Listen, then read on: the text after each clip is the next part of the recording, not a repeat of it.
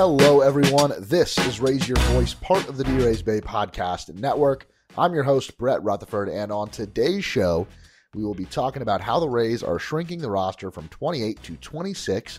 We will name some April superlatives, take a look ahead at the upcoming West Coast road trip, and raise our voices about a couple of different topics. So, joining me to discuss all of that is D Rays Bay senior writer Jared Ward. Jared, welcome back to Raise Your Voice. Thank you so much for having me back, Brett. I am excited to be here on Raise Your Voice and uh, uh, a not a great start, but I'm also not too disappointed with the with the start overall. I'm I'm, I'm excited moving forward. So, uh, but I'm excited to be here. Thanks for having me. Yeah, it would have been nice to get the series win against Minnesota at home, but they, hey, they got it done against the Mariners, and that's more mm-hmm. than I mm-hmm. was expecting, especially after the way that first game went. I was like, oh no, we're getting swept. the Twins are going to come in and take two out of three and here comes the spiral. But no, they go 500 for the week, and you know, ultimately, yeah, I think I'm, I'm satisfied. It could be better, but it could be a lot worse, right? You look at Boston and how how poorly they're performing, and I think we'll talk a little bit about them later on in the rest of the division. But first, I think the biggest news right now is that Josh Lowe has been optioned to AAA. Um, he started the year on the big league roster. Technically, his option was already used um, because they optioned him from camp. So the option was already used for the season, but he is sent down to AAA. We knew that this incoming uh, ro- this roster crunch was incoming, and I wasn't expecting anybody from the position player side to be sent down. But if somebody were to be sent down, given the injuries they've got, given the depth they've got right now, I guess Josh Lowe makes the most sense. What do you think? Yeah, I think. I mean, it was kind of a shock uh, to to first hear it. Um, but you know he's been he's been struggling as of late. He hit his first home run with with Cleveland, uh, which is good to see.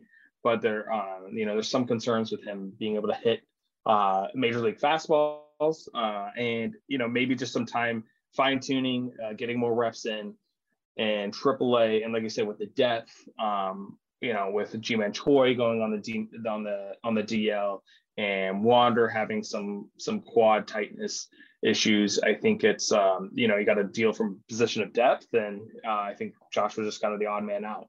Yeah, he's uh, through 18 games. I don't think that's including today's game, which he did double in. Actually, no, mm-hmm. I do have his 2022 numbers now. Throw so through 71 plate appearances, a 188 batting average, 257 on base, 344 slug, a 79 WRC plus. So not good. Not what we expected. No, but it's also early, like first 100 plate mm-hmm. appearances. You know, last year I know he made his big league debut, but this is really his first time in the show. Um, 38 point, uh, 38% strikeout rate, um, 27 strikeouts to six walks. It, has been a struggle. Uh, but yeah. with that being said, like, I mean, w- he's got more plate appearances than most guys on this team. He is fifth on the team in plate appearances. The like Kevin Cash kept playing him, kept plugging him in, and mm-hmm. I think mm-hmm. that's kind of what we were expecting. You know, the Austin Meadows trade happens, and also Isaac Paredes, who came over in that trade, he's up the, with the big league squad for now. Um, as Ji-Man Choi goes on the IL, um, but Paredes is up, Lowe goes down, and uh, it's going to take time. I don't know. I think this will probably be a short, shorter stay. Maybe once they get through this road trip, he could be right back up. Those 10 days will have been passed. He could come back up. The, the, they need pitching right now. So it wouldn't shock me for maybe a couple of games or, you know, for a week in this road trip, they go with a, a 14 12 split because I don't really know what that next move. It looks like another pitcher is going to get moved. My guess would be Dugger, the guy that threw today, ate up like five and a third innings, mm-hmm. a bunch of pitches, struck out seven guys, looked pretty good. But but Josh Lowe, yeah, I, I'm I'm not worried about him as a player.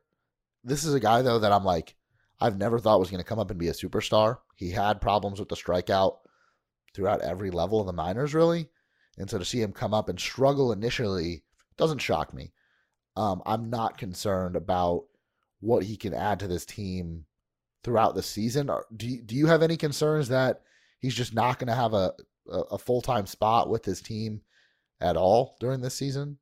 I mean, I don't. I I think that's tough because I think just based on the rotating the outfielders we have between Kiermaier and Phillips, Margot, Arozarena, you know, Josh does seem to be that odd man out, um, but I do think he'll he'll get more chances in the future just to help with those guys.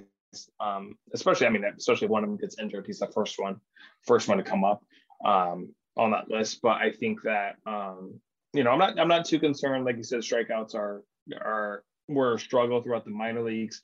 I think he whiffed on uh, according to uh, Baseball Savant, he whiffed on almost 50% of uh, four seam fastballs in in uh, 2022, and that was uh, over 114 pitches. So I think major league pitchers are are figuring him out.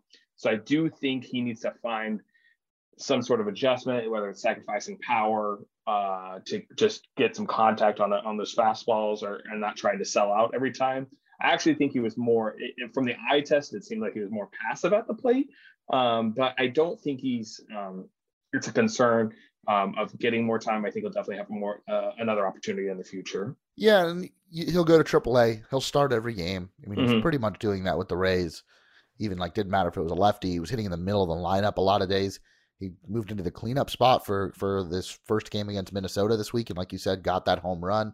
Mm-hmm. And yeah, I think now you know the other move I'm expecting it's Robert Dugger. Like I said, he threw five and a third out of relief on Sunday, which means he wouldn't be available until the weekend, right? Against yep. um, who do we have on the weekend? It's it's Oakland the first three games, and then Seattle before they go to Anaheim to play the Angels. It's Seattle on on the weekend. Yeah, Seattle Friday, Saturday, Sunday.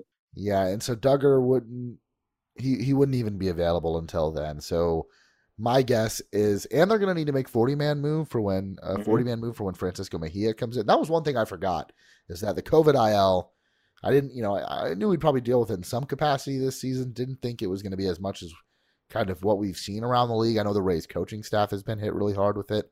Only a couple players you saw, Yandy Diaz, I believe it was Jeffrey Springs for a day or two, just mm-hmm. if they were feeling symptoms, just to get tested. And then Francisco Mejia, who who did test positive. Cash said he was vaccinated and boosted, and we haven't seen that first Toronto road trip where we'll really see no. uh, if everybody on this team is vaccinated or not. You saw the Red Sox miss out on bringing on being able to bring a couple players with them north of the border.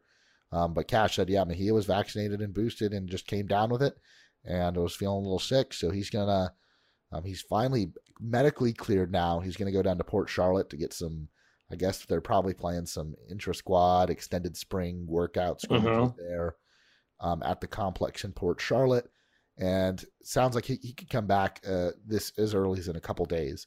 So you'd expect René Pinto to then be optioned back down to Durham, and Francisco Mejia to take his spot. If they add another position player at some point before Josh Lowe is eligible to come back, which is 10 days unless there's an injury. I mean, who who would you think? Would, would it be a Vidal Brujan? Would it be a, a, a Luke Raley? Who, who do you think would, could come up to make it a 13 13 position player pitcher split? I think, I mean, Vidal Brujan I think is the next one in line behind Josh Lowe. And I think, um, and Isaac Paredes, I'm excited to see him, um, especially with the way he was just I feel like he was destroying AAA uh, pitching. But I think uh, Vidal Brujan would probably be the next one up. Um, and, and he has that flexibility, even if they wanted to play him in the outfield, he has that flexibility to play all around the diamond, well, to the left side of the diamond and then the, and the, in the outfield. So I think, um, I think he would probably be the next one up. Yeah, that, that would make the most sense. Luke Raley, is a possibility if you want that left-handed hitting outfielder, but at the same time, you just sent one down. So I don't mm-hmm. think that's a great fit right now, but maybe if you need an extra player before those 10 days. Yeah, within those 10 days, I would guess Vidal Brujan because he can play the outfield if needed. And, and also, he was just up, so it's got to be 10 days for him yeah. as well oh, since oh, he was true. last option. I think we'll. That that'll happen this week because it was last Sunday. I think was his last game. I was at that game and saw him there. Um, but yeah, Isaac Paredes comes up as Ji-Man Choi goes on the IL. He has loose bodies in his elbow, so uh, it's not as bad as you it sounds, or at least not as bad as it is for for pitchers. Yeah, um, we had our fair share of problems with loose bodies in the elbow. It sounds like Ji-Man Choi is going to be okay. It's not going to be a super long stay on the IL, but these things are almost never ten days, right? They're never the minimum. They sold. They said that Ryan Yarbrough was going to be on there for a minimum. He's still on the IL. and you know hopefully he's back this week, but we'll see. Uh, but for now, it sounds like you'll get Yandy Diaz, you'll get mm-hmm. um, Harold Ramirez at first base, and Isaac Paredes is going to come up and get more plate appearances, whether that be at third. He came into the lineup today with the other injury concern, Wander Franco. Mm-hmm. That that quad is feeling tight again.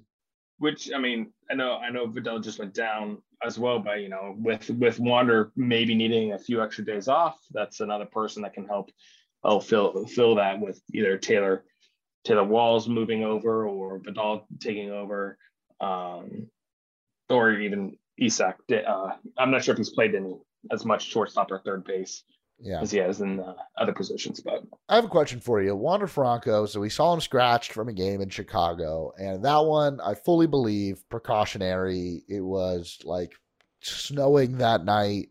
I think that any of the the core star players, if they felt anything might be wrong with them, if they sneezed and their back tightened up just a little bit, just take the night off. Don't risk it in this weather. But you see him get scratched again today with right it's, it's right hamstring tightness.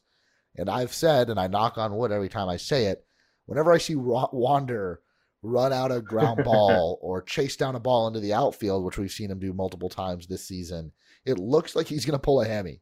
And I get extremely nervous.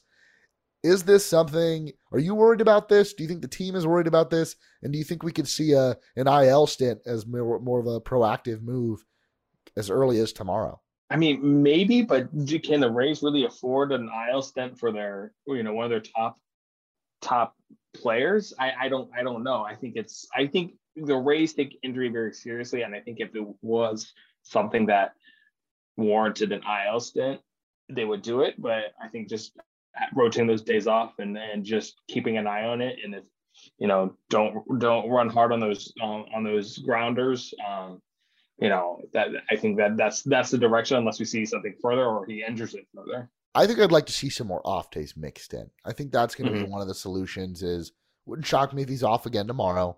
First game on that road trip, give him that extra day off.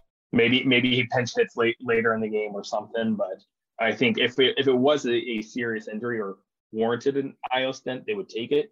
But even then, at, at this point, I'm not sure if the Rays can can afford afford it right now. Oh, well, yeah. I mean, you can't afford the IL stint. Oh, they, they could, but it would hurt. Uh, but the day to day, like you look at yeah. the lineup today, and I know today's game didn't go well, but you bring Paredes up, and I am really interested to see what he can do because, like you said, he was crushing AAA pitching. It's what he did last year in AAA. It's when he comes up to the big leagues. That's kind of been the the issue thus far in his career, or at least it was in Detroit. He's only played one game. He went one for four, got that infield single today. I'd love to see him play a lot more this week. I don't know how they're going to fit him in there but I'm looking forward to it. Uh, but Taylor Walls, who's having, I know we had a throwing error to start the game today, and that kind of uh, set everything in motion for what was a miserable game, a nine to three Twins victory. Uh, but he's hitting a lot better than I was expecting to start the year. Um, I, I, his defense has looked good still.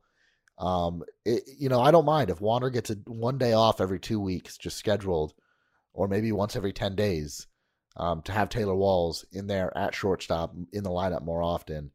I would take that rather than an IL stint that lasts three weeks to just you know make sure that everything's healed up. So we'll see. Uh, it wouldn't shock me if we see a Wander IL move tomorrow. I hope not. I hope he's with the team. I hope he's starting. Yeah, me too. I I, I would. That that is the last thing the Rays need is Wander to go on the on the IL. But you know, if if it's what's needed, it's what's needed, and I guess get it out of the way now versus you know later later in the year. Yeah. Uh, the the other move, if if they did move on or not move on from, uh, demote another pitcher. Um, after Robert Dugger, my guess was it would be Phoenix Sanders, although Colin Poche yeah. could be in that mix. Um, you've seen such good stuff from everybody in this Rays bullpen. It's really been incredible yeah, it's really been incredible. And you know, the, the one game I was covering over the weekend was the one where the bullpen actually imploded uh, because they, have been they've been so good up until um, really yesterday's game, and even with these just people that come out of nowhere. Um, but you know what, the Rays the Rays get them for a reason. Uh, but I have been really impressed with uh, with with Phoenix Sanders, Jason Adam too. I know Danny kind of hinted at him and wanted to cover him earlier this uh, this season, but I've been really impressed with him as well. Um, and I this year, I mean, my probably my favorite bullpen piece this year has been JP Feyereisen. Um, you kind of seen the reason why the Rays uh, went after him uh, last offseason. Yeah, I mean, Feyereisen's really stepped up. He he might be the best pitcher thus far. Adam hasn't given up a hit all season, I don't think. Uh, the Rays are seventh so. in bullpen ERA. They've got a 2.99 ERA, keeping the walks down. Strikeout numbers look good, and and and that's par for the course for the Rays, right? And I know you look at the injured list and you see guys on there like Nick Anderson, JT Chargois, and Pete Fairbanks, and you're like, well, those are three guys that you'd expect to get a lot of high leverage situations if healthy. They're all out, but next man up. You look Brooks Raley, the guy they brought in. They've used him, I think, less than I thought they would. Mm-hmm. He's looked good. Every time he's out there, Andrew Kittredge continues to pitch very well. Matt Wisler, Ryan Thompson, Jeffrey Spring. I mean, the list goes on and on. Everybody, nobody has gone out there and just gotten shelled. Um, but I would expect Sanders or Poche to be, if they go to that 13 13 split, that would be the, the next bullpen pitcher to go. Um, but I'm not worried too much about it. I think these things usually work themselves out, uh, or there's like an injury. but I, yeah. I, I, hope it's not that. Uh, let's. We've already kind of been talking about the, the the month of April in general, but we are into May now. Recording on May first. Um, and I just kind of want to talk about where we're at, where the team's at, who's kind of stood out as the top performers, biggest surprises, and some guys that are off to a slow start. Um, so the Rays are 12 and 10 right now. They are third place in the American League East and four games back of the division leading Yankees, who are 16 and 6, 10 games over 500, most wins in the big leagues to this point. Uh, but the Rays are in third, and I think like we said, there's things that could be better. The bats have gone a little cold, still very early, not hitting the panic button, not even close. Um, but let's start off with who do you think, and this can be an easy answer because I think it is, who do you think the best performer on this Rays team has been through the month of April? I mean, it's got to be it's got to be Ji-Man Choi. Like the dude's been the dude's been on fire. he has, and the that's why this injury, and I, I hope it's a very short stint, but it's like, damn, Ji-Man Choi has been. The, he's got the highest WRC plus on the team, two twenty six, a three fifty seven batting average, a four ninety one on base percentage, and a five ninety five slug. I mean, just incredible numbers. And and he's strike he's striking out 32% of the time and walking almost 21% of the time. It's just it's it's crazy. He he's been really fun to watch and he was one of those guys, remember like the, that for the, all the arbitration eligible players, he agreed to a deal with the Rays before the lockout. I think he was the only one to do so, mm-hmm. one of very few. And last year after having gone to arbitration and had a bunch of stints on the IL, didn't look his best, was still fine.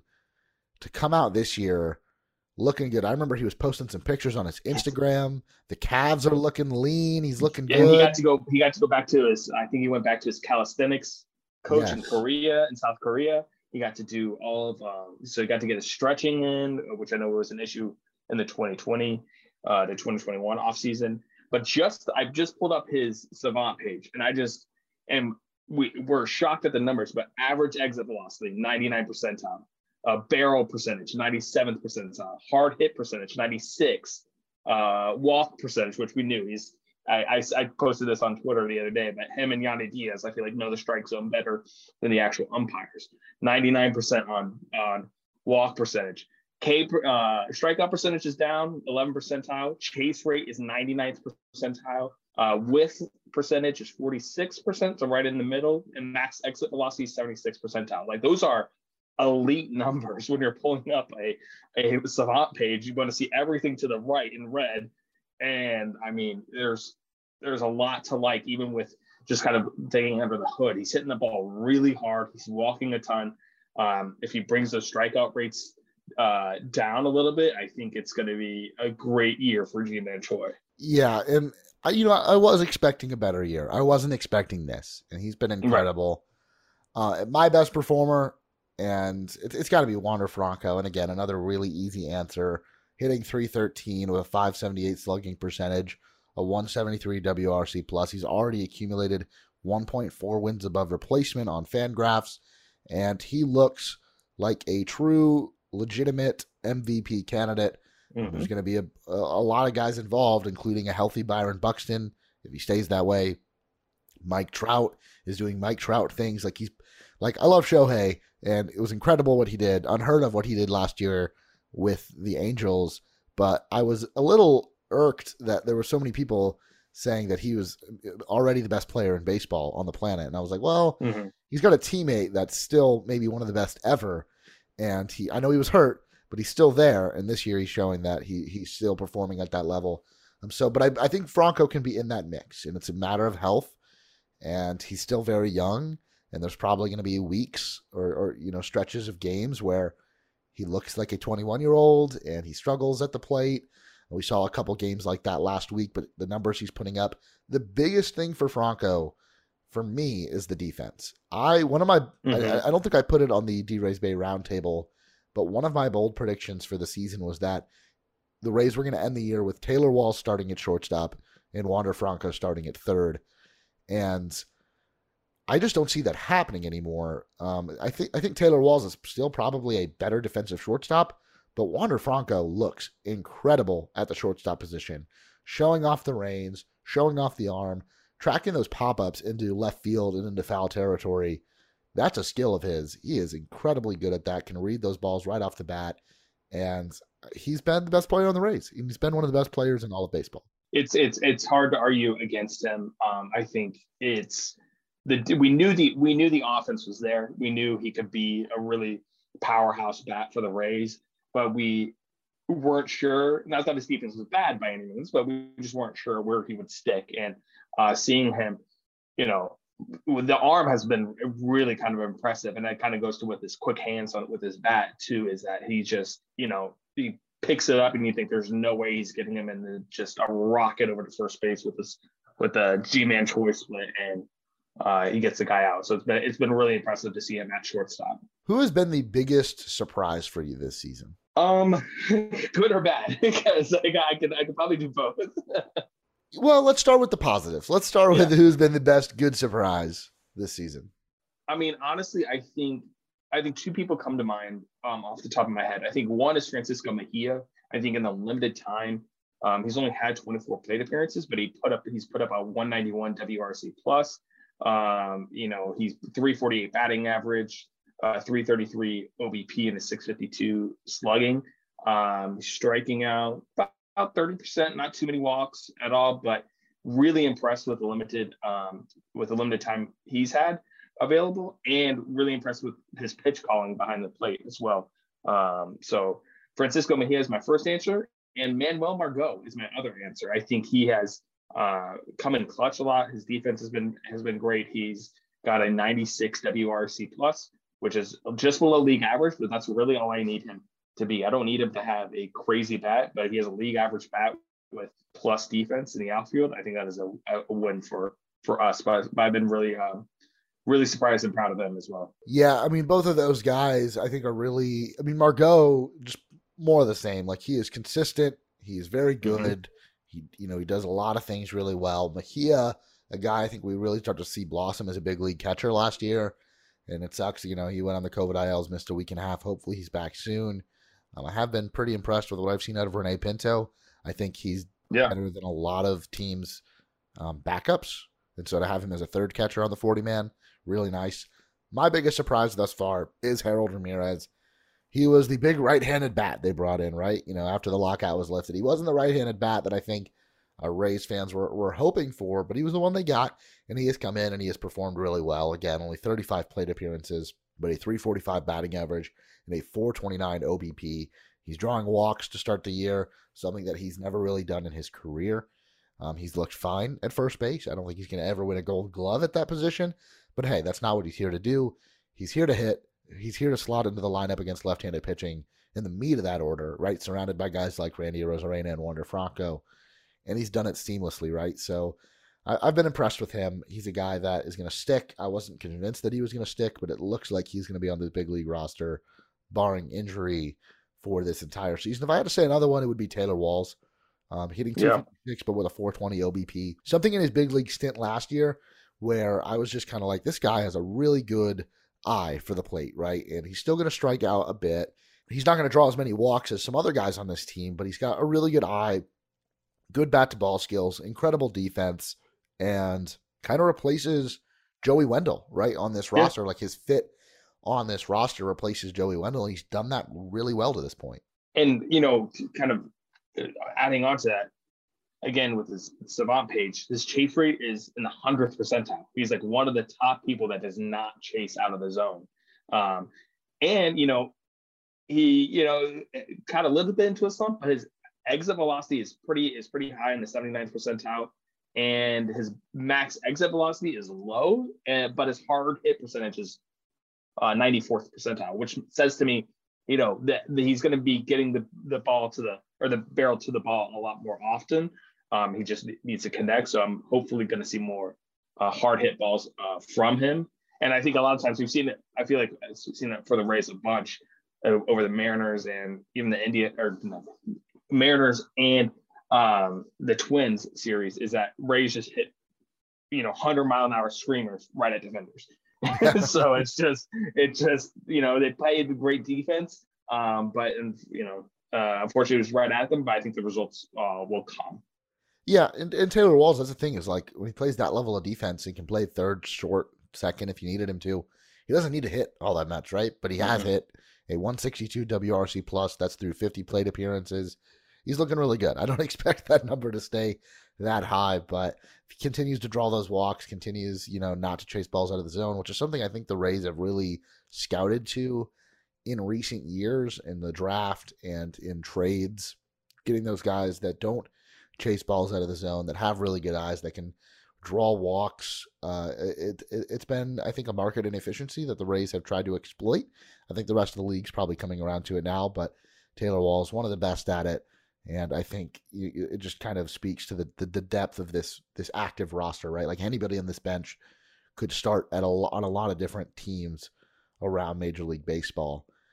Uh, slow starters. So there, has been some disappointments. Um, Jared, I'll, I'll let you go first. Who, who's been a little disappointing that you think might be able to rebound here in May?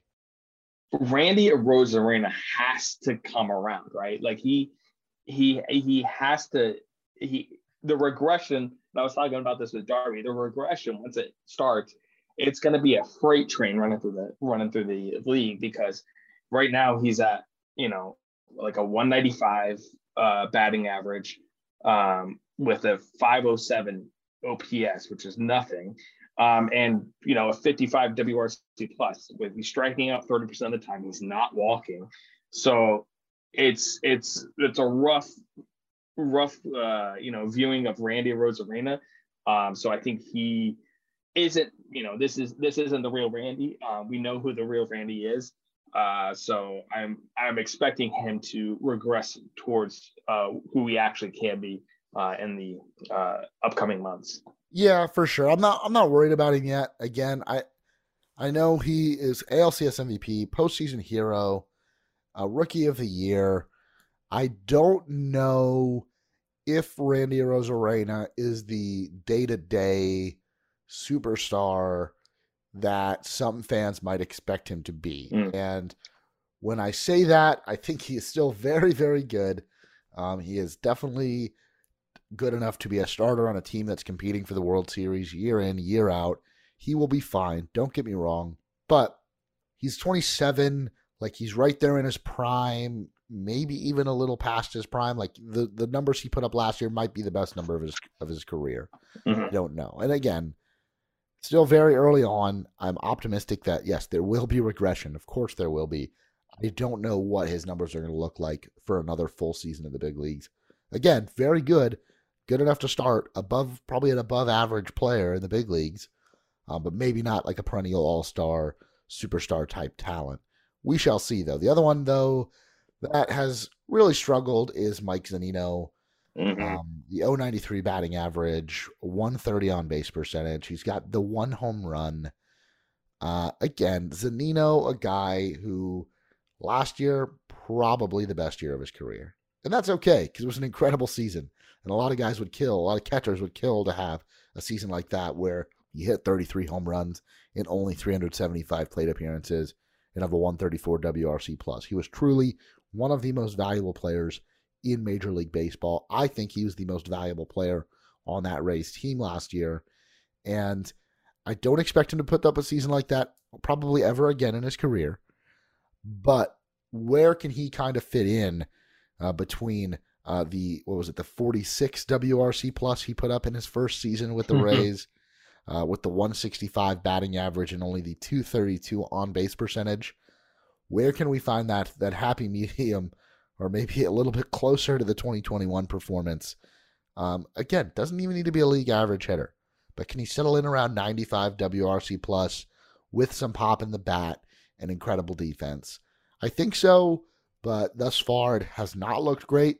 With that being said, when Mejia is back, like I do think they're going to split time more and more.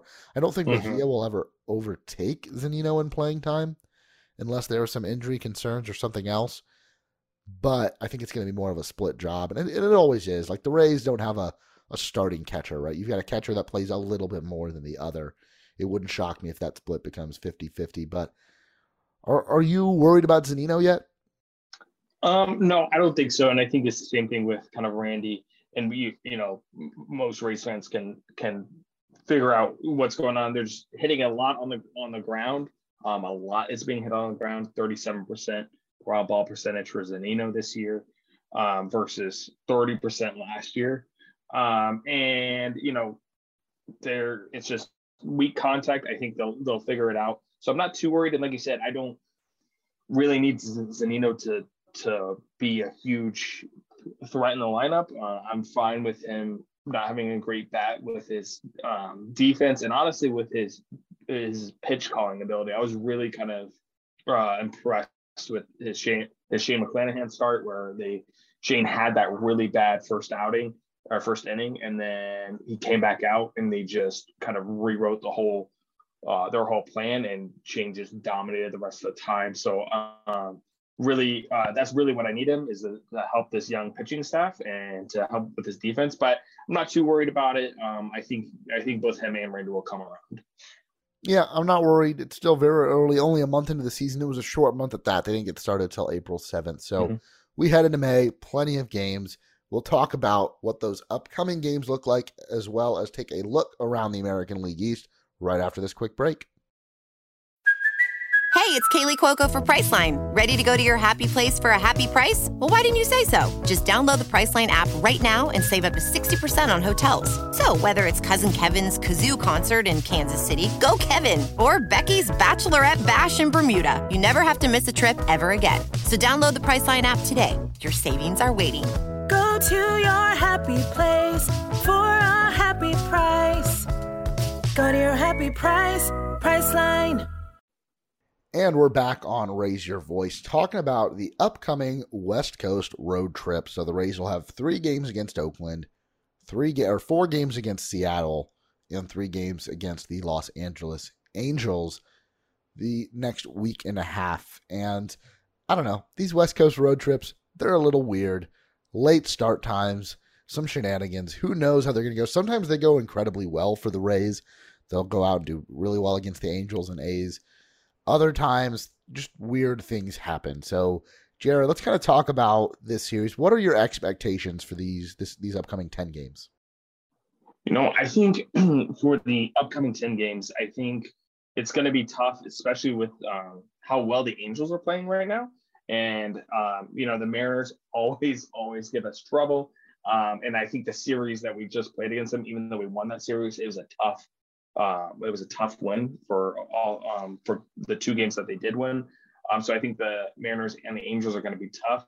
Um, athletics, you know, they came in and and they did really well against the Rays here, but um, you know, I know they have short payroll, they slashed everywhere, so I'm not really sure what to expect from the uh, athletics really. Um, so I, would be I'd be happy with I'd be honestly be happy if we came back 500 uh, from this road trip. You know, so if we do that or anything over that, I'm happy.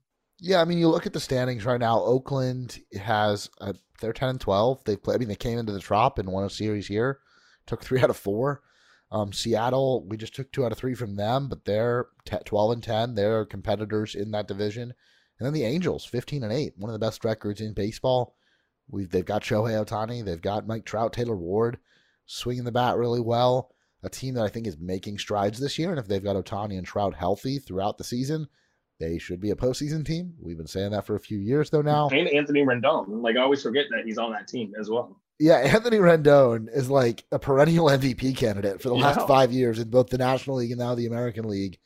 Uh, but you know, people seem to forget about Anthony Rendon when he's on a team with guys like that. Like he's quietly putting up a 120 WRC plus season. Um, that is a very talented team. The Seattle series, I don't know. I'm I was shocked they took two out of three at home. I have no idea what this is going to look like over the weekend, Thursday, Friday, Saturday, Sunday. Like that's one of those where we might blink and be like, did the Mariners just sweep us in a four game set? Mm-hmm. I, I hope not. I get a weird feeling. Like the Rays, they went 500 at home. It wouldn't shock me, especially if Wander Franco is on the IL, that this is, could be one of those weird West Coast road trips from hell. And the Rays come back with like two or three wins, and we're just like, what just happened? Yeah. But those are usually followed by like incredible runs, like a, you know six game winning streak at home or something like that. I really hope not. Um, I think there are some some uh, question not question marks but concerns about what the pitching staff, how the pitching staff is going to be able to hold up because there are no off days. Not until you get back from this trip, like they are on the way, or if not there already yet in Oakland for that series starting tomorrow and they're playing straight through Oakland, Seattle, LA over a week and a half. So you'll have Rasmussen go Monday night. Tuesday is like maybe Ryan Yarbrough slots in, then Kluber. Then you flip the rotation back over McClanahan, Fleming, Rasmussen, etc. Um, but this roster crunch is real. Like it's happening. You're going to lose one pitcher. And right Mhm. now it looks like they're going to go 14 12 split. So that'll give you a nine man bullpen. Um, but in terms of guys who can provide length out of that bullpen, Jeffrey Springs, we've seen him. He threw 43 pitches in his last outing. Jalen Beeks, Phoenix Sanders. I'm a little worried though in terms of like getting these high leverage guys rested. What's going to happen over the course of a 10 game road trip? Who else is available on the shuttle? How is it going to work? So I'll predict four and six, uh, but I'm worried that it could be a little worse than that, uh, which is scary. Still very early. Yeah. We won't be panicking at that point. Uh, but I, I'm prepared to be ripping my hair out watching these games at like midnight on a Tuesday. Can we can we push back uh Ryan Yarbrough to the Seattle series? I feel like the last time he was there, he did he did really well. So maybe you can push him back to this. Well, like that's that's his former team, right? That's where we got him from, and like that was the one game there where he was one out away from the complete game shutout, and Kevin Cash pulled him, and everybody was like thought the world was ending. The Rays still won that game one nothing, but uh, yeah, I, I like Yarbrough in Seattle. It seems like that is a place where he pitches really well. So may, and maybe they will. Who knows? Uh, and then probably bullpen day on Tuesday. Yeah. Uh, because yeah, they've been saying Yarbrough's ready to come back, and then he's just not back yet. I know his his rehab starts in Durham haven't been great, but I don't pay that much attention to him as long as he's not hurting, as long as he's healthy. Get him back up here. We could use the Mhm. innings. And I think the team could really use him right now to, as a guy that can pitch five, six plus innings in a start. I don't know what the first start's going to look like because I think his last start in Durham was only like two and two thirds. So it wouldn't shock me if it's like four innings for him in that first start back. But just getting him back in the rotation, I'll take four innings from him, and uh, yeah, I I'll be really happy with a 500 uh, road trip. I, you know, the one thing I will say I'm looking forward to playing in Seattle is I'm obsessed with that third base camera angle that moves Yes. down the third baseline. So I'm excited to see some of Greg's games with that camera angle. Um, but yeah, if we come back 500, that's I I call that a win.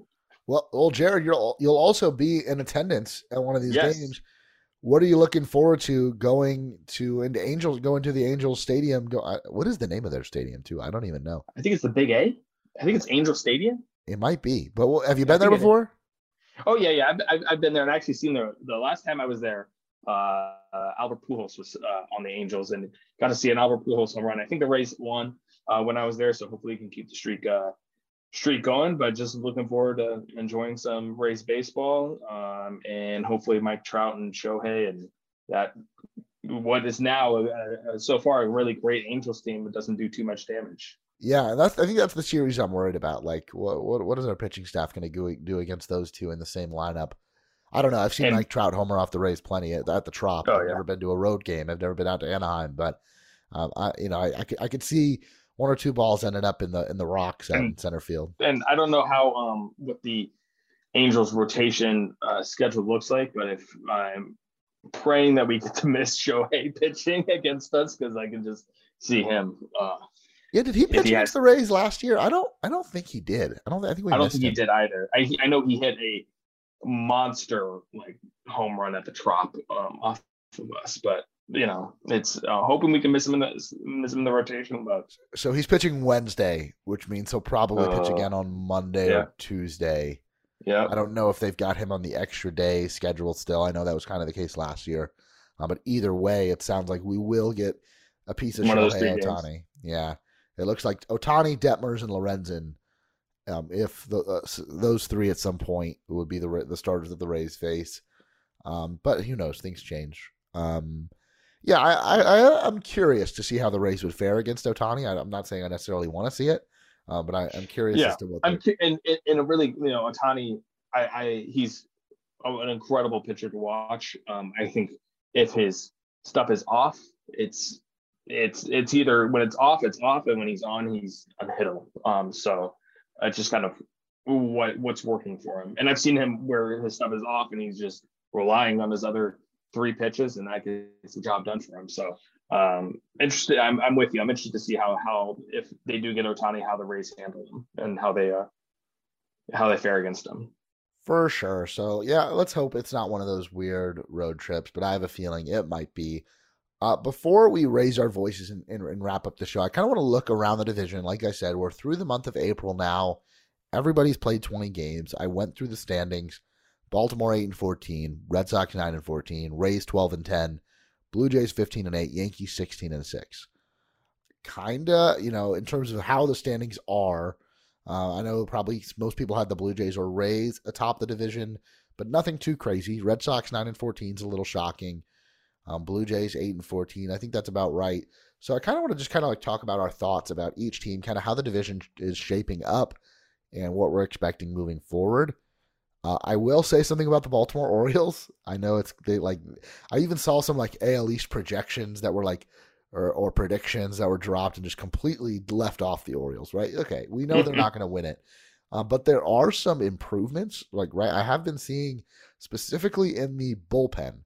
Uh, this is a borderline, like, really good bullpen. And I don't think it's going to matter because they don't have the offense or the starting pitching, especially with John Means getting Tommy John surgery. He was their only starting pitcher really worth anything, right? I mean, and to see him go down uh, is unfortunate for them. But guys like Jorge Lopez, who's got 11 and a third innings, a 1.59 ERA, a K rate of 30.4%. Dylan Tate, who I've always liked his stuff, 11 innings, a 2.45 ERA. Felix Bautista looks really good. Some really high octane strikeout stuff.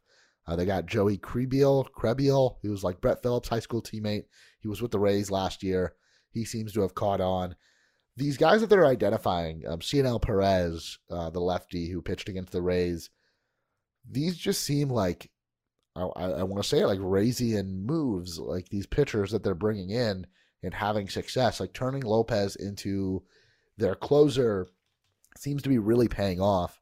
And again, a franchise that is probably nowhere near competing. Um, who knows what's going to happen when Adley Rutschman comes up and they've got him and Ryan Mountcastle and Cedric Mullins. If they can continue to build around those pieces, bring in some starting pitching, which will be important. But they've got the bullpen down right now, at least. And I don't know. I just wanted to say something positive about the Baltimore Orioles.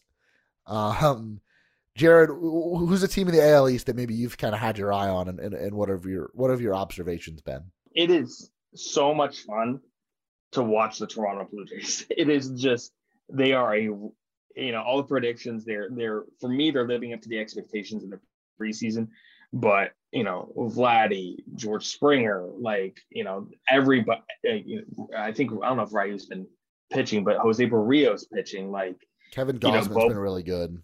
Kevin Gausman, Bo Bichette has been, you know, has I really enjoyed that story of him coming out and being very open and honest uh, about his mental health struggles and Yeah. being that leader, you know, for a team, especially with the legendary career his dad had. I think that's just a really cool moment for him. Um, so it's just really you know, really hard not to love this Blue Jays team. Um, I love that denim jacket with all the patches that they put on in the dugout after a big home run or or a big hit.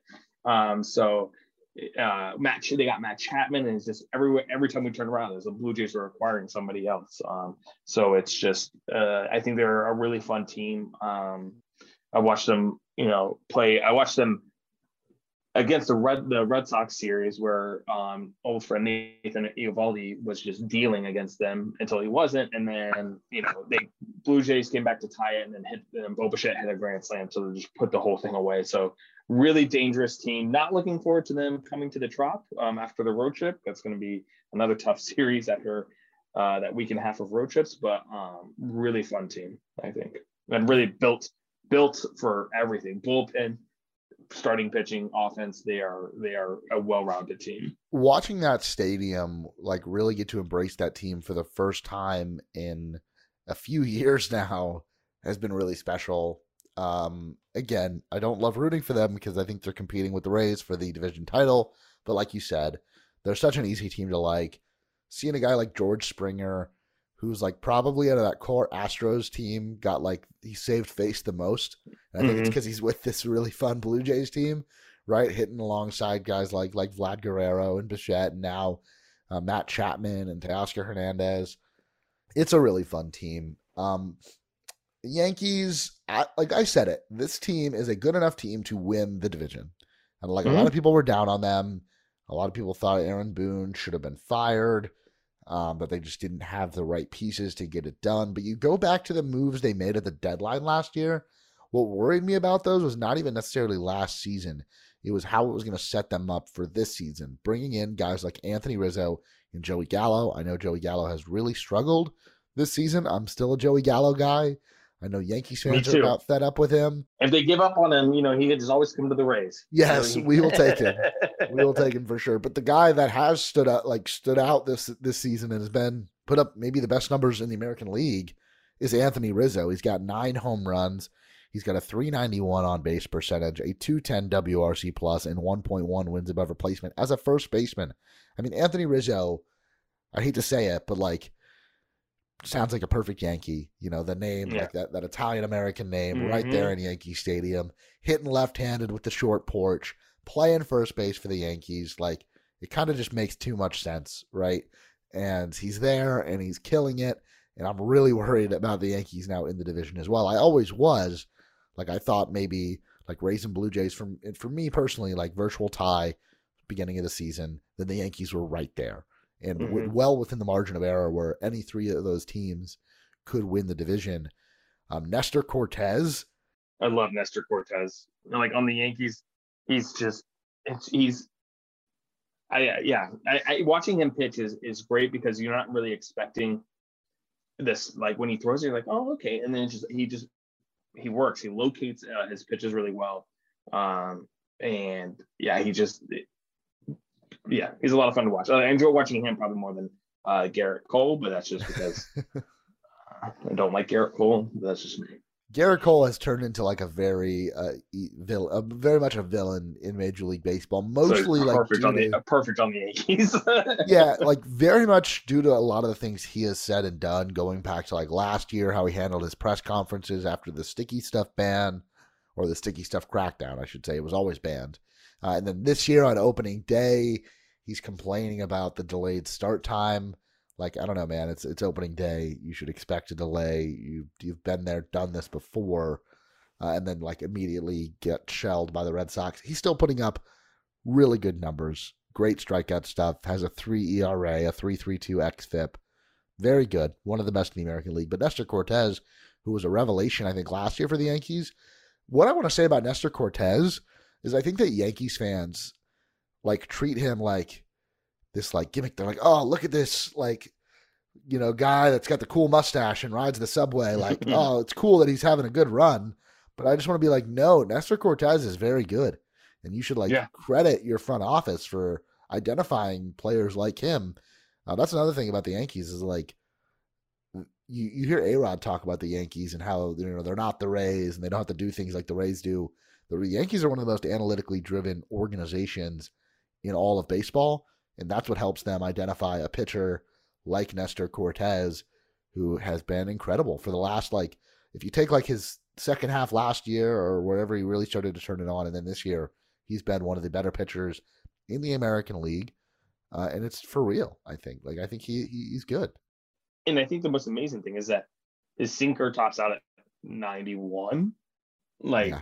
You know, a, a cutter at 85. Um, you know, ch- or change up a slide. Like doesn't throw overpowering stuff, but it just it just works for him. He like I said, he locates it really well. And when he needs to get a ground ball, he gets a ground ball. He's just he's been a really uh I think a really great pitcher for them. Yeah, last year had 93 innings and a 2.9 ERA, almost 10 Ks per nine, and the walks per nine at 2.4. This year, the K per nine has gone through the roof. If you look at Yeah. his strikeout rate, once I find it, uh, 30 35.9%. Yeah, Yeah, 36%. 36%. The walks way down. And again, I don't think those numbers are sustainable for a guy like Nestor Cortes, but those starts, like, those are real. Can't take those back Mhm. he's been really good this year. And the Yankees are now like, I'm very worried, right? Like, I'm still confident that the Rays are going to be in the mix for the division, but I'm not confident they're going to win it. How can you be with how competitive this division has been? The only team that's disappointed thus far out of the AL East has been the Boston Red Sox. Mhm. We can talk about them. Nine and fourteen. I didn't think they were great. Like coming into the year, I didn't think they were. I didn't think this was a four-team race. Didn't expect them to be struggling like this. Uh, but eventually, I think they'll find themselves in a wild card race once again. Maybe for that third spot. Like maybe you see a situation where the Red Sox are trying to be the fourth team in the American League East to make the postseason. That's something that's never happened. That would be that would be before. crazy. Do you have, do you have any thoughts be- on the Red Sox and their start? I mean, yeah, I think I'm with you. It's a it's a kind of a disappointing uh, start, especially with you know acquiring Trevor Story um, and really kind of beefing up their uh, their offense. Um, but you know, it's uh, I th- I think they'll come around, and I think it you know unfortunately we might see a four team race for either division or uh, a three team race for for some wild cards uh, for for two wild card spots or three wild card spots. Yeah, I mean, I'm looking at the pitching. Uh, I think they've got some good arms. Michael Wacha's looked good for them thus far. Eovaldi, the bullpen is struggling. That's been kind of the biggest thing, and they've got some performers at the top of their lineup. They lack the depth, I think, to Mhm. get to where they want to be. And I know they were in the ALCS. They were two games away from the World Series last year, but to compete for division titles and to now compete for like those top two spots, like that's really where teams want to be now, right? Uh, to get that buy to go right into the divisional series, you don't have to play those random. I guess they're calling them wild card rounds um, for the, the the wild cards and the last division winner. Uh, yeah, I, I I don't know. I think the Red Sox are just not there yet, and I don't know what it's going to take to get there. They're probably going to have to go out and spend some more in free agency. The Trevor Story move I really liked, even though he struggled a little bit offensively. He looks really good at second base. I was Almost say, looks like he, he- he- a shortstop. he was he was a, he was a really good defenseman. So he's been really great on defense. So um, that that's been a positive sign to see. But um, yeah, I'm uh, kind of surprised that their start, which um, you know, probably is probably mean they're going to go on a tear soon and, and be right back in it.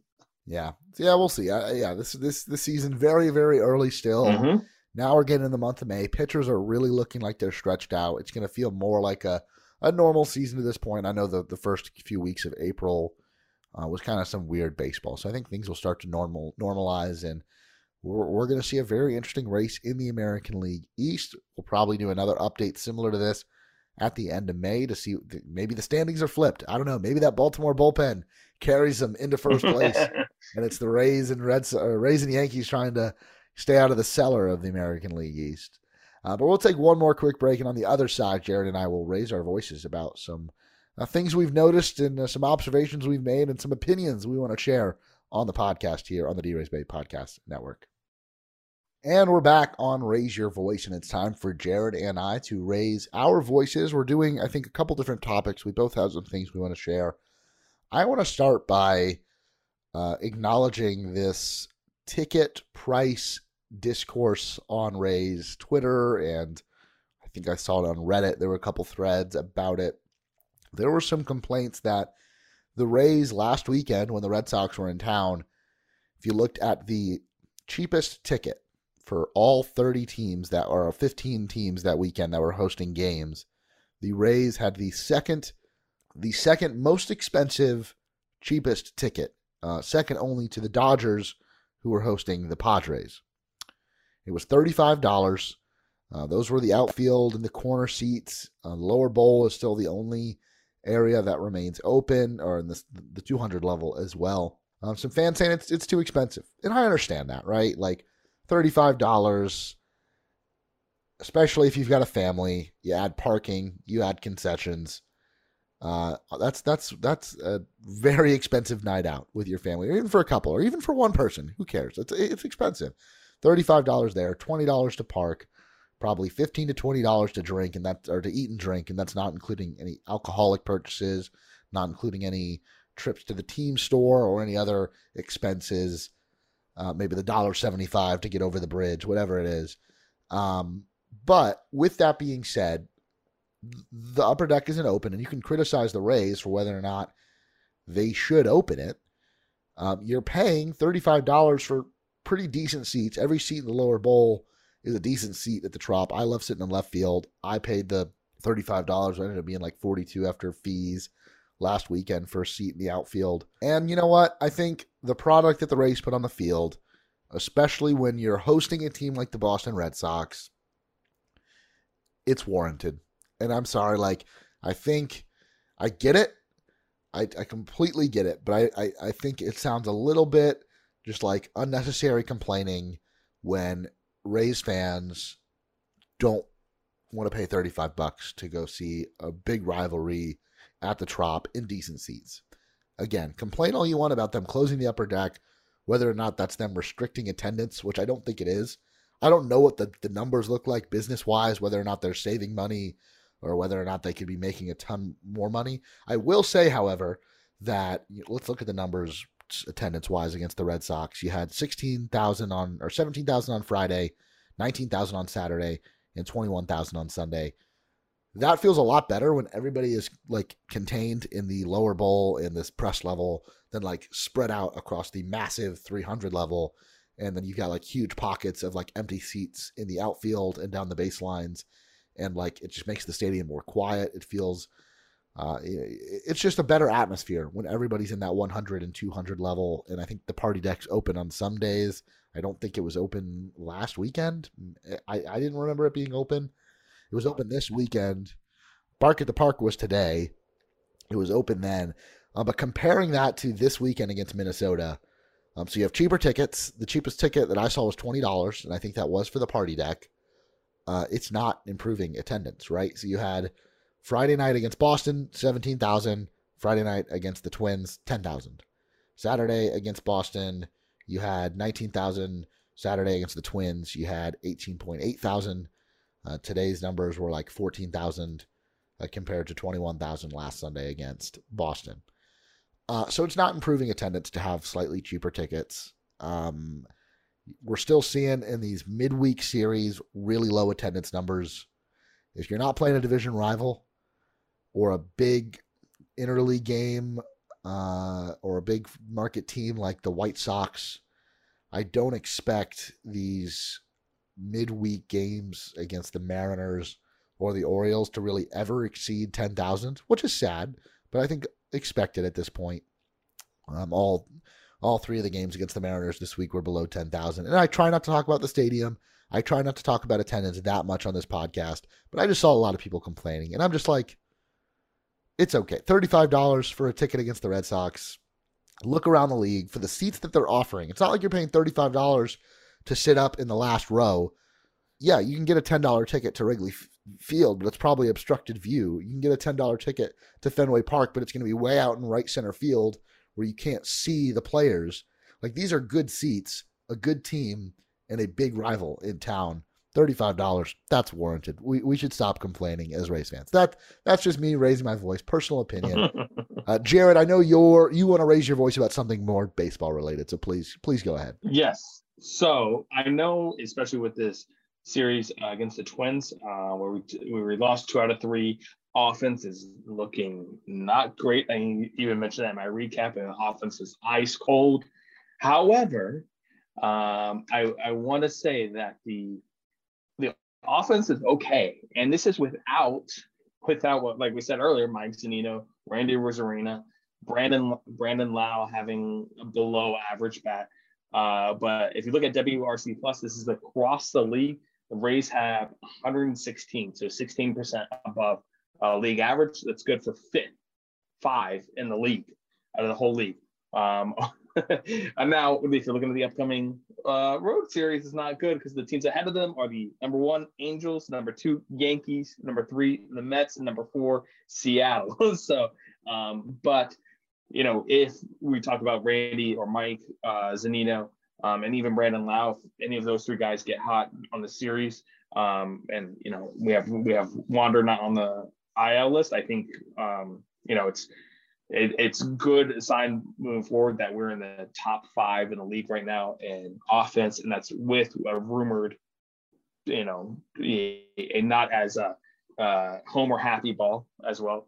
Um, and that even if you look at um, you know strikeout percentage, um, striking out the Rays are striking out at 24 percent uh, clip, which is let me uh, you know higher in the league, but that's okay. They're uh, they're walking a, a, bunch, but even the pitching. So the other thing I want to talk about is the pitching, because uh, the pitching has again not looked great. Josh Fleming got lit up.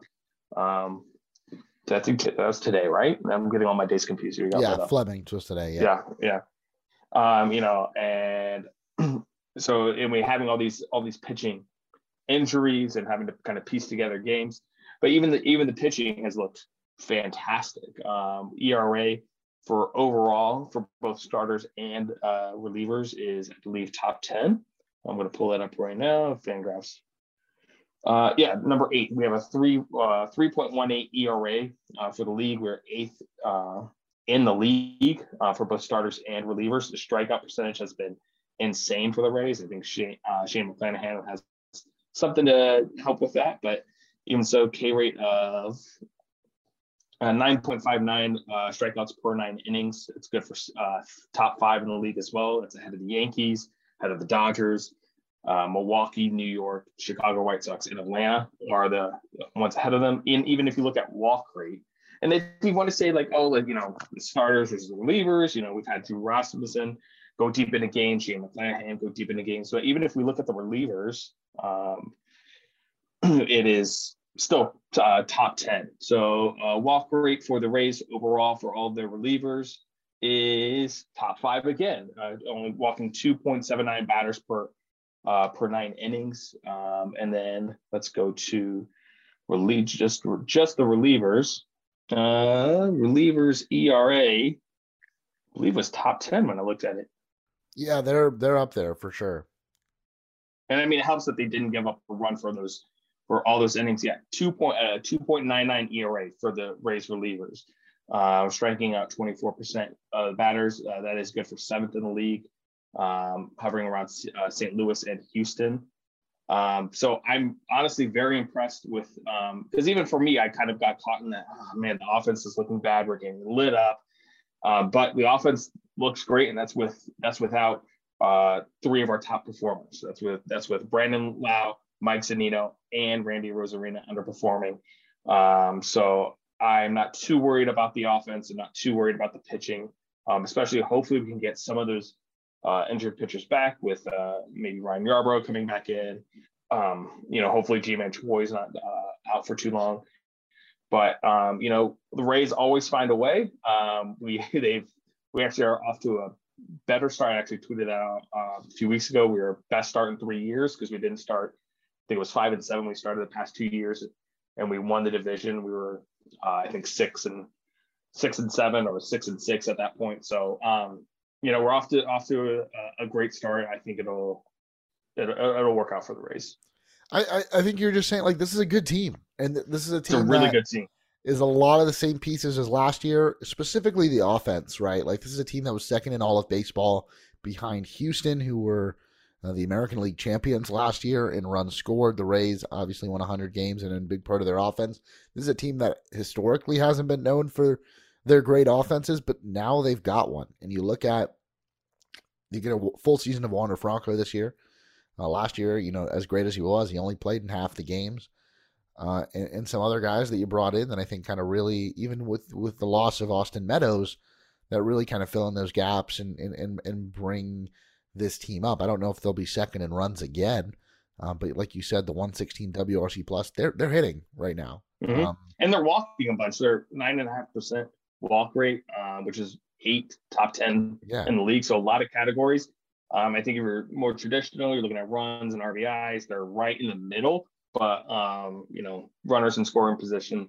Uh, but I still think you know you, walk a ton. We know they're going to strike out a ton. That's that's nothing new for the Rays.